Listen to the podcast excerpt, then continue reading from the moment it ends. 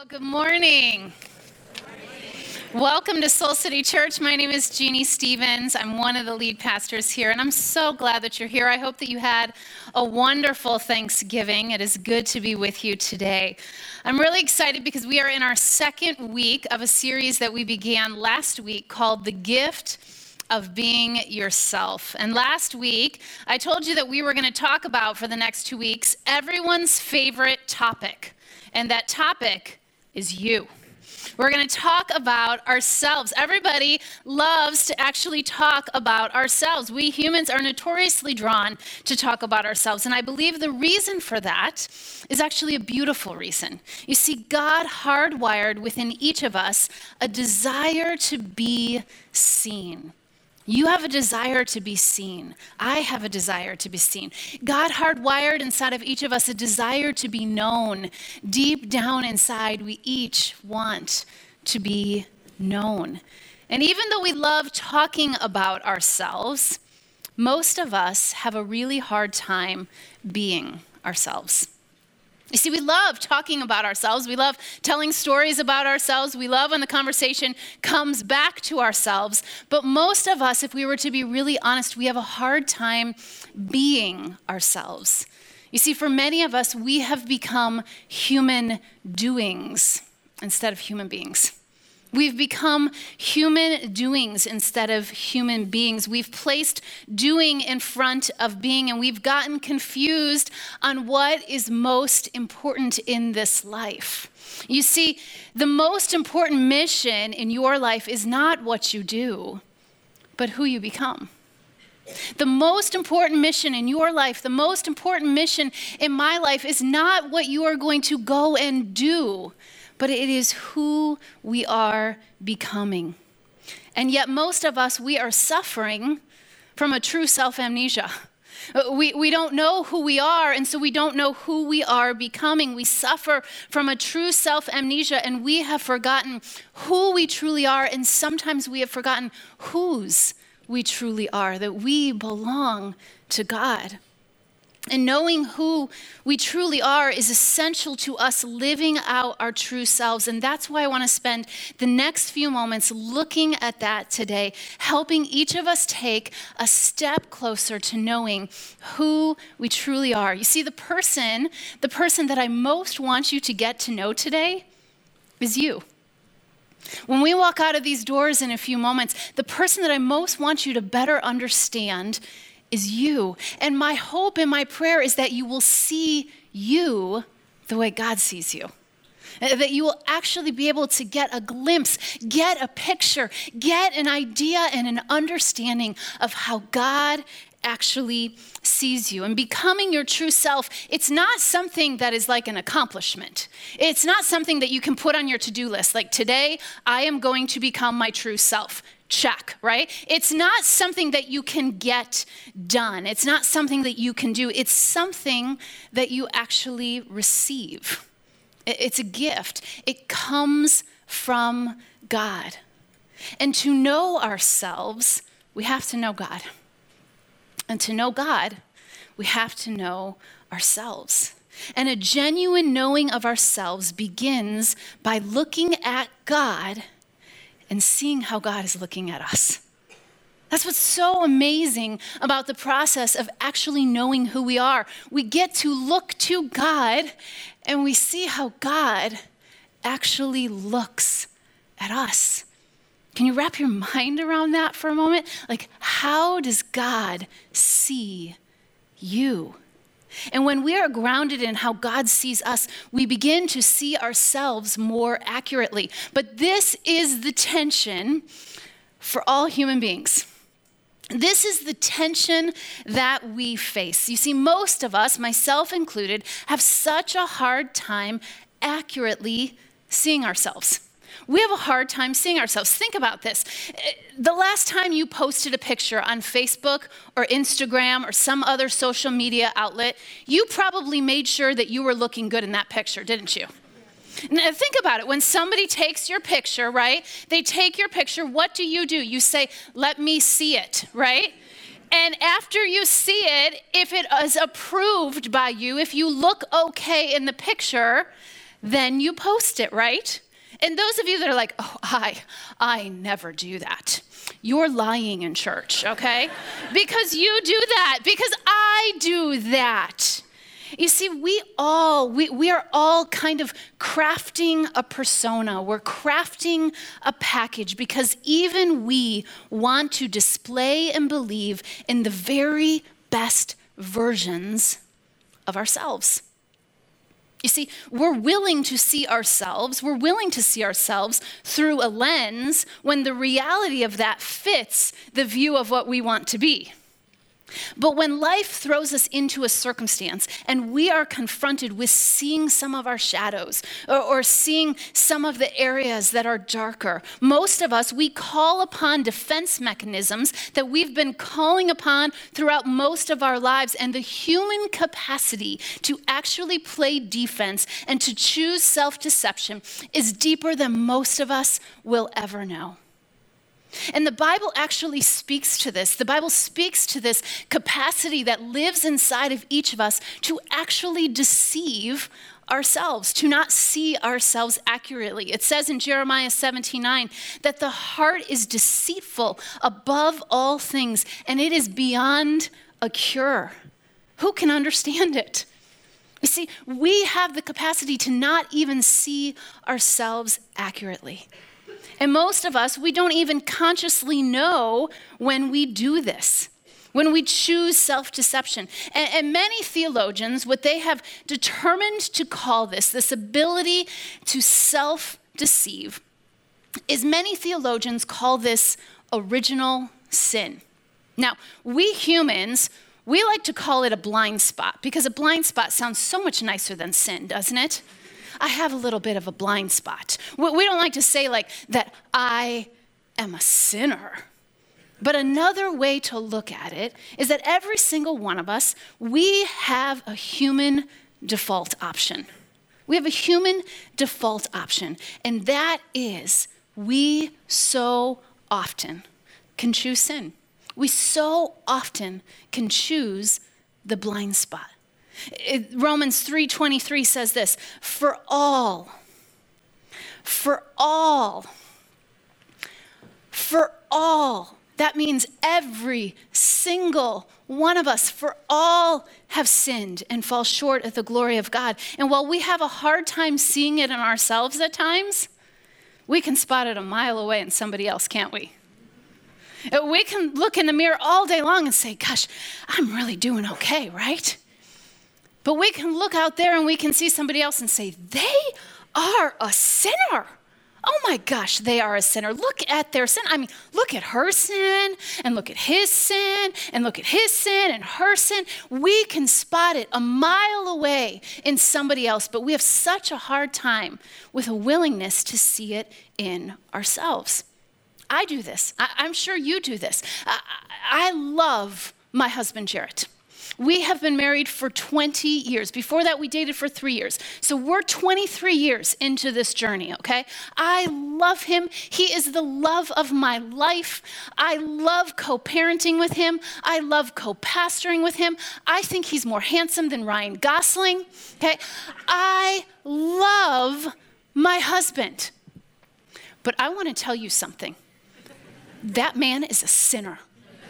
I mean, the sin runs deep in him, friends, and he's not here. He's out of town in Nashville speaking at another church today. So I can tell you this that man, he's a sinner. And we have such a propensity to see the sin in others. We can see their shortcomings. We can see the ways that they make mistakes. We can see the ways that they stumble. We can see the ways that they fall. And we can so see the speck of sawdust in someone else's life, but we're so unwilling to look at the log in our own. And knowing who we truly are is to know that there are parts of us that have sinned.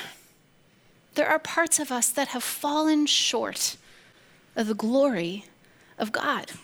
In fact, I don't even think you have to be far down the path of self knowledge to know that there are some basic things about us that are not as they should be. I know some basic things about me that are not the truest self that God created me to be. You see, I have always, throughout my life, preferred to be in control. This is one of my core tendencies. This is one of my core blind spots. This is one of my core sins. I love being in control. I even try to lasso control away from God. And this is one of the core tendencies of my life. Even as a child, I never wanted to lose. Even as a kid, I never wanted to be in a situation where I would have to lose. Another core tendency of my life is that I regularly choose productivity. You see, I make lists even for my lists. I choose productivity in my life, and what I do is I choose productivity over people. And this is a blind spot. This is, this is a core sin tendency in my life. Another area is that I can try to dull fear or dull pain by escaping or by avoiding. And like Paul says, in so many ways, I am so much more than just the lead pastor of this church. Friends, I am the chief sinner among you. I have core tendencies, core ways in which I choose to live in the dark. And these have been with me most of my life. Uh, they are some of my core sin tendencies. But I want to let you know they are not the whole of who I am. You see, there are many Christians that base their whole identity on being a sinner. Their view of themselves is solely based on naming themselves as a depraved, broken sinner. And honestly, I think that is all wrong. I think that's broken theology. You see, you and I are not just sinners, we are sinners that are deeply loved. We are sinners that are deeply loved. And if anything should get you to say hallelujah or amen today, it should be that. We are sinners that are deeply, deeply loved. And the second part of that phrase makes all the difference in the world. If you and I only live from the fact that we are sinners, we are going to live far from freedom, far from grace, and far from love. Your primary status is that you are a son, you are a daughter who is loved by God. In fact, I could throw out the rest of this message. I could just throw it away and I could go around the room and I could point at every single person and say, Kelly, you are loved. Laura, you are loved. You are loved. Susan, you are loved. Teresa, you are loved. Keith, you are loved. I could just go around the room and name every single one of us in this space and just over and over and over say, You are loved. Because that is our primary status. And even though sin damaged that which was good, sin allowed us to s- discover that God's love is for us just as we are. Just as we are here in this space today, we are loved. Last week, we talked about all of the false selves that we create, the little ones, these egos, the ways that we edge God out, these personas, and how each of them has to be welcome actually at the table. And every single part of us is loved by God.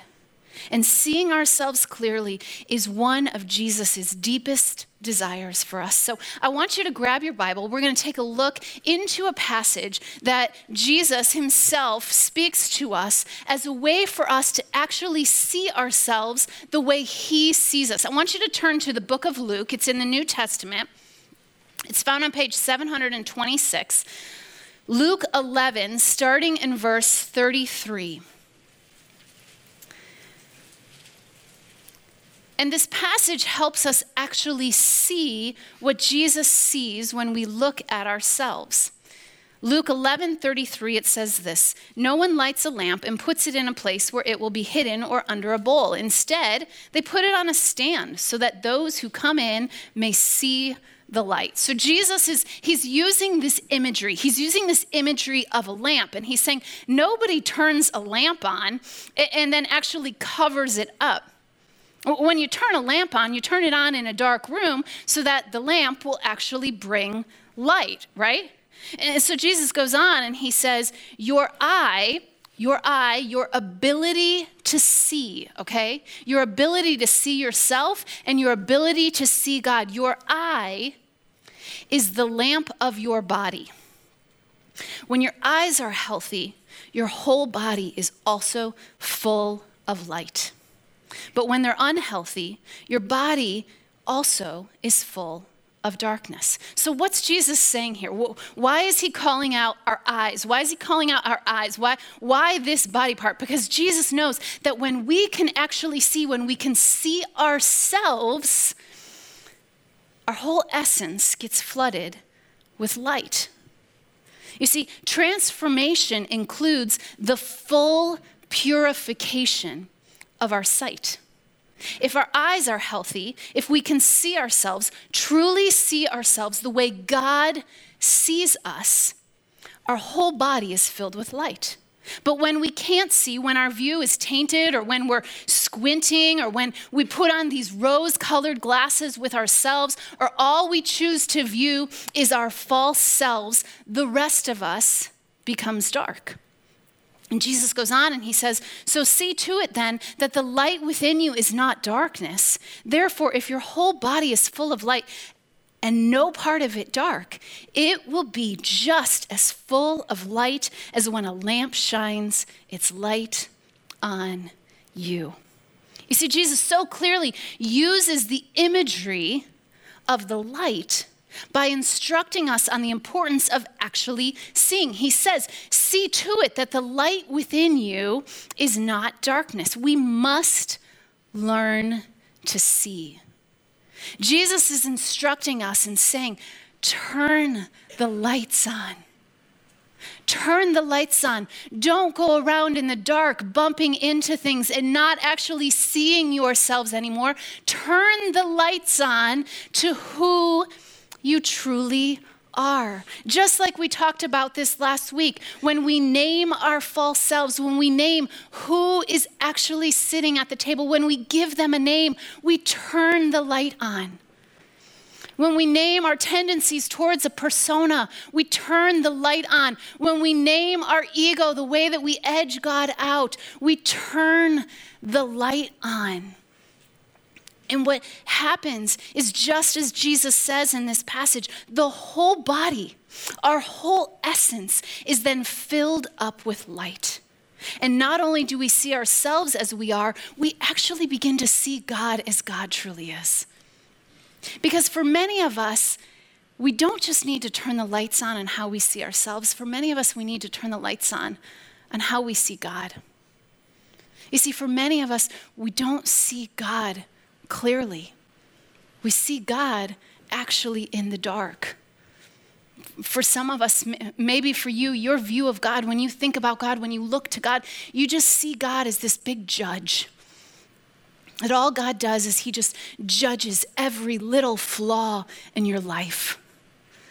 Or maybe for you, when you see God, you, you, see God as like this, this cop, this police officer, and he's kind of just like hiding out around the corner, just waiting to bust you when you do something wrong. That God is just this, this God, this, this being that's out to get you. For others, you see God as he's just like this, this old man that's out of touch. Like clearly, he doesn't know about Facebook, he doesn't know about Instagram, so how could he even know about the problems that I'm facing? He's just this, this old man that has no idea of what we are actually facing. For others, you hoped that God would bring healing. You hoped that God would answer a prayer a certain way, and then He answered it differently. And so, if you were to be really honest today, you're wondering can God actually be trusted? Like, can I actually really put my trust in God? And God not only wants us to see ourselves as we truly are, but He wants us to see Him as He truly is. And here's what's amazing about what God does in the process of transformation. Because once you experience the real, once you experience your real true self, once you experience the real true God, the unreal loses all of its appeal. Once you experience the real you, the unreal loses all of its appeal. And to just know ourselves by our sins, to just know ourselves by our blind spots, to just know ourselves by our false selves or, or by our egos leads us into a life of sin management, which I just want to say is a miserable existence. If you are living a life of sin management, the odds are quite high that you are living a miserable existence. And what you're trying to do is go through this life avoiding sin, and then when you don't avoid it, you go through a gauntlet of guilt when your strategies are unsuccessful. And I want to say, I do not believe that that is why Jesus came, why he died, and why he gives life to abundance. He did not call us to a life of sin management. It is knowing our sinfulness so that we can experience God's grace and forgiveness and understand, understand our tendencies so that our hearts are transformed, not just our behaviors. You see, what, what, uh, what drives me so crazy is when I meet with Christians and all they want to transform is their behaviors and they're uninterested in their heart actually being transformed. And what Jesus most cares about is your heart. He cares about your heart being transformed. And trust me, if your heart is transformed, your behaviors will be transformed. It's impossible to live from the same heart and have the old behaviors. And what Jesus longs to transform in our lives is our heart. And see, many of us think that God will love us if we change. But God loves us so that you can change. God loves you so that you can transform, so that you can be all of who He created you to be. And what I want to do for the remainder of our time is I want to share with you a tool that I discovered, mm, I want to say maybe about 10 to 12 years ago. And this tool came into my life at such an essential moment. Last week, I introduced you to my false selves. I introduced you to Bossy Pants Jeannie. I introduced you to Thorny Weakness Jeannie. And I introduced you to Pretender Jeannie. You remember her? She's great, isn't she? Yeah, I, I, introduced you to those three false selves.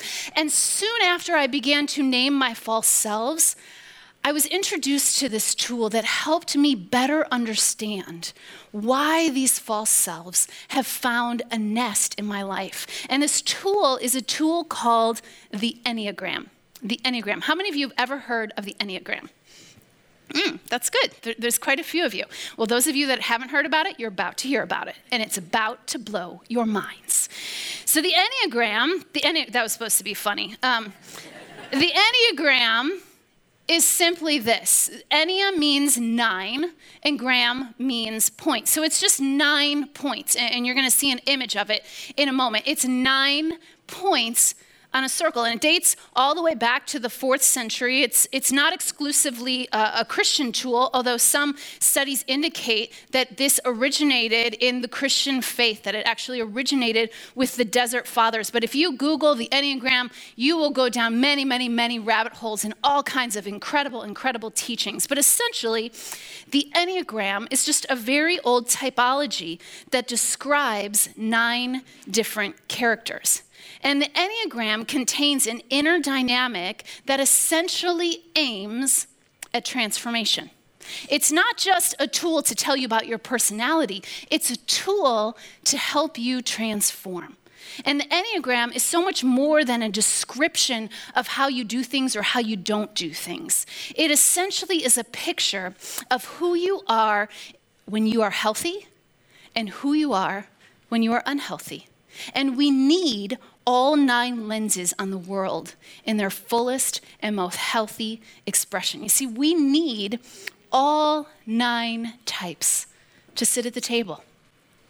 Because all nine types give us a view and a picture of just how amazing God is. Now, some of you may have taken this test online. We sent you uh, a test this last week in our email, but those of you that didn't raise your hand, those of you that are unfamiliar with the Enneagram, I'm going to walk you through the nine different types. I'm going to just give you a tiny, tiny, tiny picture of each of the types. I'm not even going to be able to scratch the surface. But what I want you to do is I want you to see where you identify. If I describe a type and you go, ooh, that's me, I want you to connect with it. Now, some of you you in this room, especially those of you that are in the millennial generation, I know what you're saying to me right now. You're saying, You can't put me in a box, lady. Okay? You can't put me in a box. I will not go in your nine types. I will not go there. Don't put me there, okay? So I, I want to lovingly say to you think of it like a neighborhood, okay? You can kind of like hang out in one of these neighborhoods. You're not getting boxed in. If you want to go get tacos in a different neighborhood, it's totally welcome to you, okay? So think about it that way for a minute, okay? So I, I want to walk you through the nine different types. So the first, we're to start at the top of the Enneagram, okay? Normally you would think start at number one, but what I want to do is I want to start at the top of the Enneagram, just a little bit over to the left with the eight. The eights, nines, and the ones, they make up this triad called the gut triad, okay? Eight, nines, and ones, they feel things in their gut. They just have instincts and they think their instincts are right, okay? So I want to first talk to you about the eight. The eight is known as a challenger. How many of you have taken the Enneagram test and you've identified with a type 8 before? A few of you in the room? Okay. I'm going to describe the type 8. If they were to describe themselves, the type 8 would say, I am strong. No matter what, I'm strong.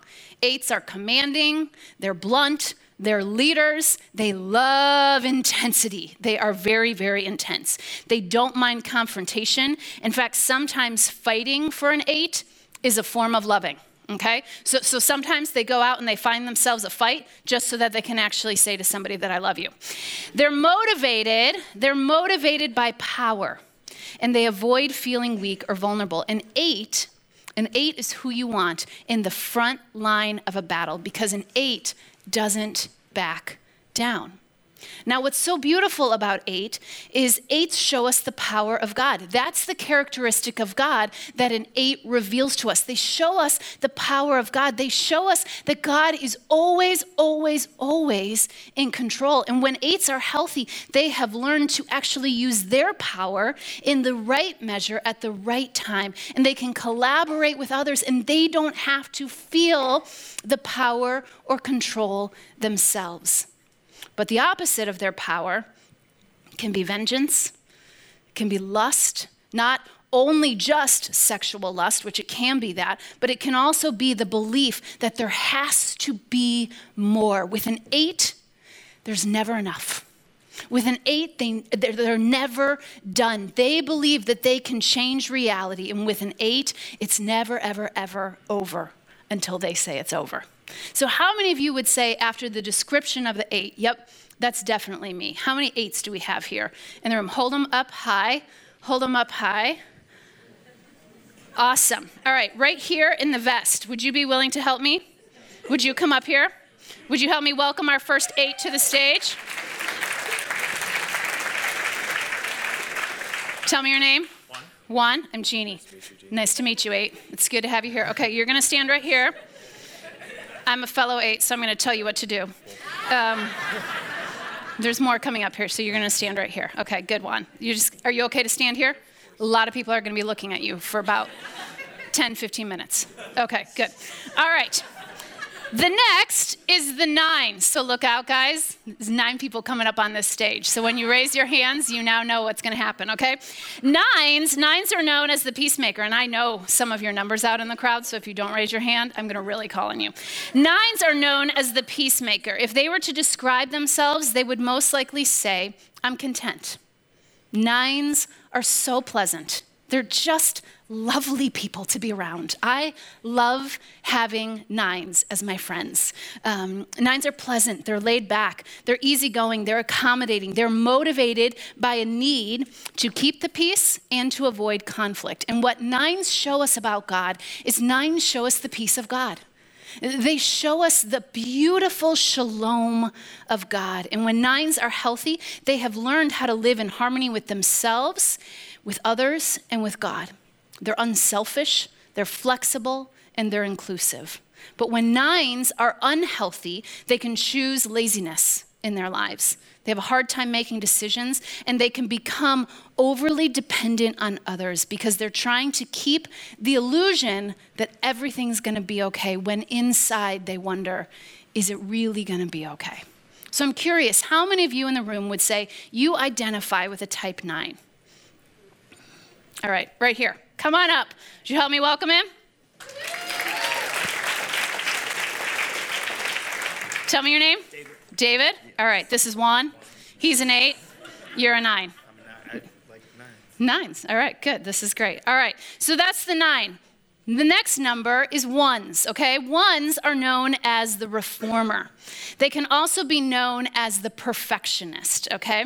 If you got a one to be honest, they would probably say to you, I have to be perfect. I have to be perfect. They are driven by a need to be perfect, or they want everyone else around them to be perfect. Ones are ethical, they're dedicated, they're reliable, they're motivated by a desire to live the right way. They want to improve the world, and they avoid ever wanting to be blamed for something. What ones show us about the character of God is they show us the goodness of God. That's why ones are so important. They show us the goodness of God. They show us that God is good, that He's faithful, that He's consistent. And when ones are healthy, they're living in integrity, they're responsible, and they're able to forgive themselves and others for not being perfect. But when ones are not healthy, they can move to resentment, they can move to anger, and they fixate on small imperfections and they become obsessed with micromanaging whatever they can. So that's the one. How many of you would say you identify with a type one? Oh, I got a lot right here in the front row. Come on up. All right. Let's welcome her. This is Juan. This is David, and you are Lucy. Welcome, Juan. It's great to have you. You can stand right here next to number nine. All right? The next number is twos. Twos are known as the helper. Twos are warm, they're caring, they're nurturing. Twos are kind of my favorite number on the Enneagram. They're just lovely people. They're motivated by a need to be loved, though, and needed, and to avoid ever acknowledging that they themselves have needs. A two is almost always willing to say, I can help. Uh, uh, as soon as possible, if something is out there where, where help is needed, the two, the most natural response for them to say is, I can help. Twos show us the love of God. Twos reveal to us the characteristic of the love of God. When twos are healthy, they reflect the love of God in the world so beautifully. Twos are generous in their efforts to love well and to care for others. They're content, they're secure, and they're healthy about caring for themselves as much as they care about others. But when a two becomes unhealthy, they can move to pride and they can become codependent with others. And when a two moves to unhealth in their own desire to be loved, they will accept almost any substitute for true love. And their pride shows up as they try to earn love because they believe that they set the standard for love. So, how many of you in the room would say you identify with a two? All right, Julia, come on up here. Let's welcome her up here. Julia, meet your, your other friends here. Awesome. All right. We're moving along. Here we go. Threes. Threes are known as the performer. Uh, they don't like that title, and they usually like to be referred to as the achiever instead, uh, because threes are very success oriented. They're always achieving. They are the most image conscious of the numbers, and they are wired for productivity. They're motivated by a need to be or appear to be successful, and they want to avoid failure at any cost. Threes are so confident that they even believe that they could persuade Bill Gates to go out and buy a Mac. Okay? They're so confident with themselves. Threes show us the capacity of God. And when threes are healthy, they reflect God's sufficiency, they reflect his ability, and they reflect his capacities. And we see just how much God does when we see a healthy three. But the opposite of that is when a three is unhealthy. Because when a three is unhealthy, they choose vanity, they choose image management, and they cannot make a mistake. Or if they make a mistake, they don't want anyone to know about it. Threes can tend towards deceit, telling fabricated stories about themselves and their accomplishments in order to maintain their image. So, how many of you would say you identify with threes? I know there's some more in here. All right. Laura, come on up.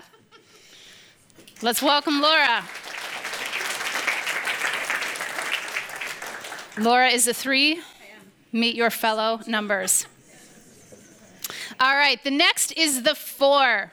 We're, working our way through here. Fours are known as the individualists. They can also be known as the romantic. They're sensitive. They're often very creative. If they were to describe themselves, they would say, I am unique. No one else is like me, okay? That's how a four sees themselves. And they thank God that they are not like anyone else. Now, the four, the four is motivated by a need to be understood and to experience their oversized feelings. No other number on the Enneagram feels their feelings fuller than the four, okay? The four, the four shows us the creativity of God. That's why fours are so important in the world. They show us the creativity of God. They bring about such beauty in the world that they often leave us breathless and in awe. And when fours, when fours are not healthy, what happens is they get stuck in comparison games and they struggle with envy. Okay? So that's a four. How many of you would say you identify with a type four? Hi, Miss Shannon. Come on up. Will you help me welcome Shannon?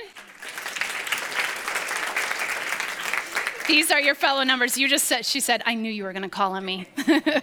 All right, fives. Fives are known as the investigators, okay? Fives are known as the investigator. They're perceptive, they're great observers, they're usually analytical and detached. They're motivated by a need to gain knowledge, conserve energy, and avoid relying on others. They like time alone. When we do that moment in the service where we say, turn and talk to people, fives want to literally run out of the room, okay? This is a of five. What fives show us is they show us the beautiful wisdom of God. When fives are healthy, they can see the long view of something. Their knowledge is off the charts, and it's such a gift to the world. And when they're unhealthy, they don't want to depend on anyone or anything. They can be stingy, they can be defensive, and they can become preoccupied with security and scarcity. How many of you would say you identify with a type five? Type fives. In, oh, come on, hold your hands up higher. All right, Sean, come on up. Sean is a type five. Welcome, Sean. Come on up. Meet your fellow numbers. He just said he's my favorite five. Sixes, sixes are known as the loyalist. They're responsible, they're committed, they're practical, they can be witty, and they're worst case scenario thinkers who are motivated by fear and the need for security. If the world comes to an end, you most definitely want to have a six with you, okay? Because a six has a plan. They know exactly how to avoid the world coming to an end. And sixes, they show us the loyalty of God. They show us how faithful God is. When they're healthy, they show us how much we can depend on God because God is reliable. But when sixes are unhealthy, they can find danger around every single corner. Their anxiety drives them to believe the world is unfair and that most people are not who they say they are and they can't be trusted. How many of you would say you identify with a type six? A type six. Yeah, right over here. Come on up, Amanda.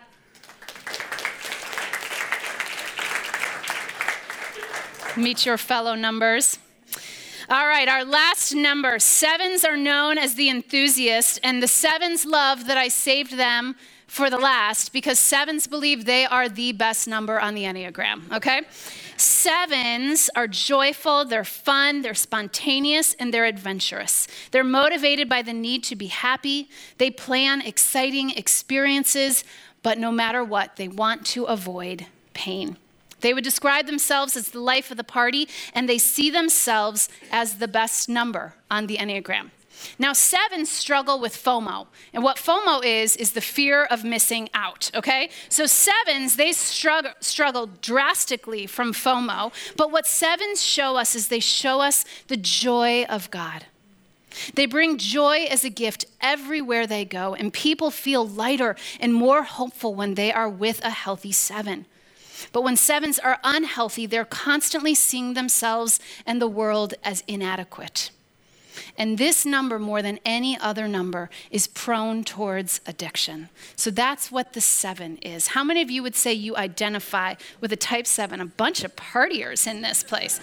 Betty, come on up. Let's welcome her.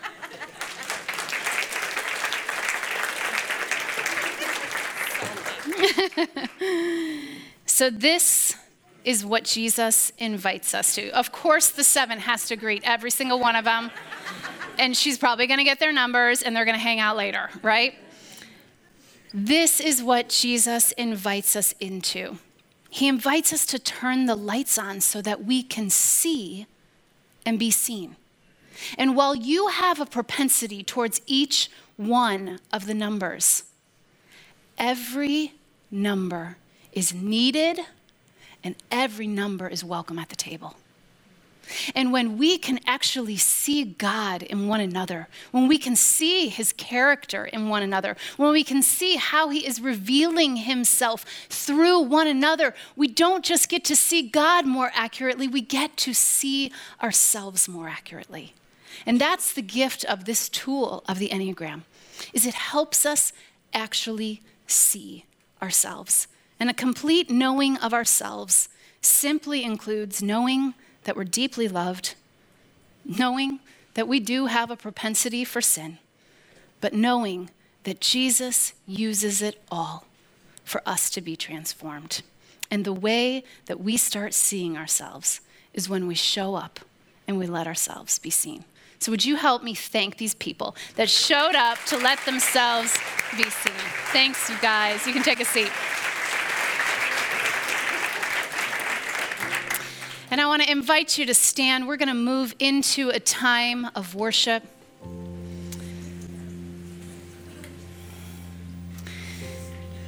And one of my old, most favorite hymns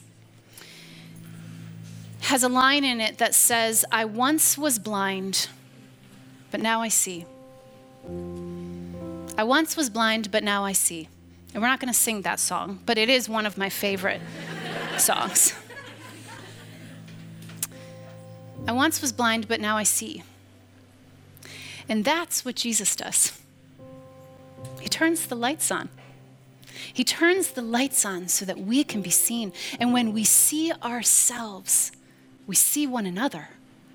And we say to one another, guess what? You're welcome at the table. You're welcome at the table. And when we see ourselves and we see one another, then we can actually see God. And Soul City, that is our deepest, deepest prayer for you. That you would see God, and most importantly, that you would see how God sees you. Because when He sees you, He sees you as beloved son and beloved daughter. So let me pray for us, and we're going to move into a time of worship. Jesus, thank you. Thank you that we were all once blind but now we see. And we thank you that we can lean on you, that we can trust in you, that we can depend on you, and we thank you that you see us as we truly are. So, Jesus, would you be our cornerstone? Would you be our rock? Would you be our hope as we show up in this world and let ourselves be seen? Amen.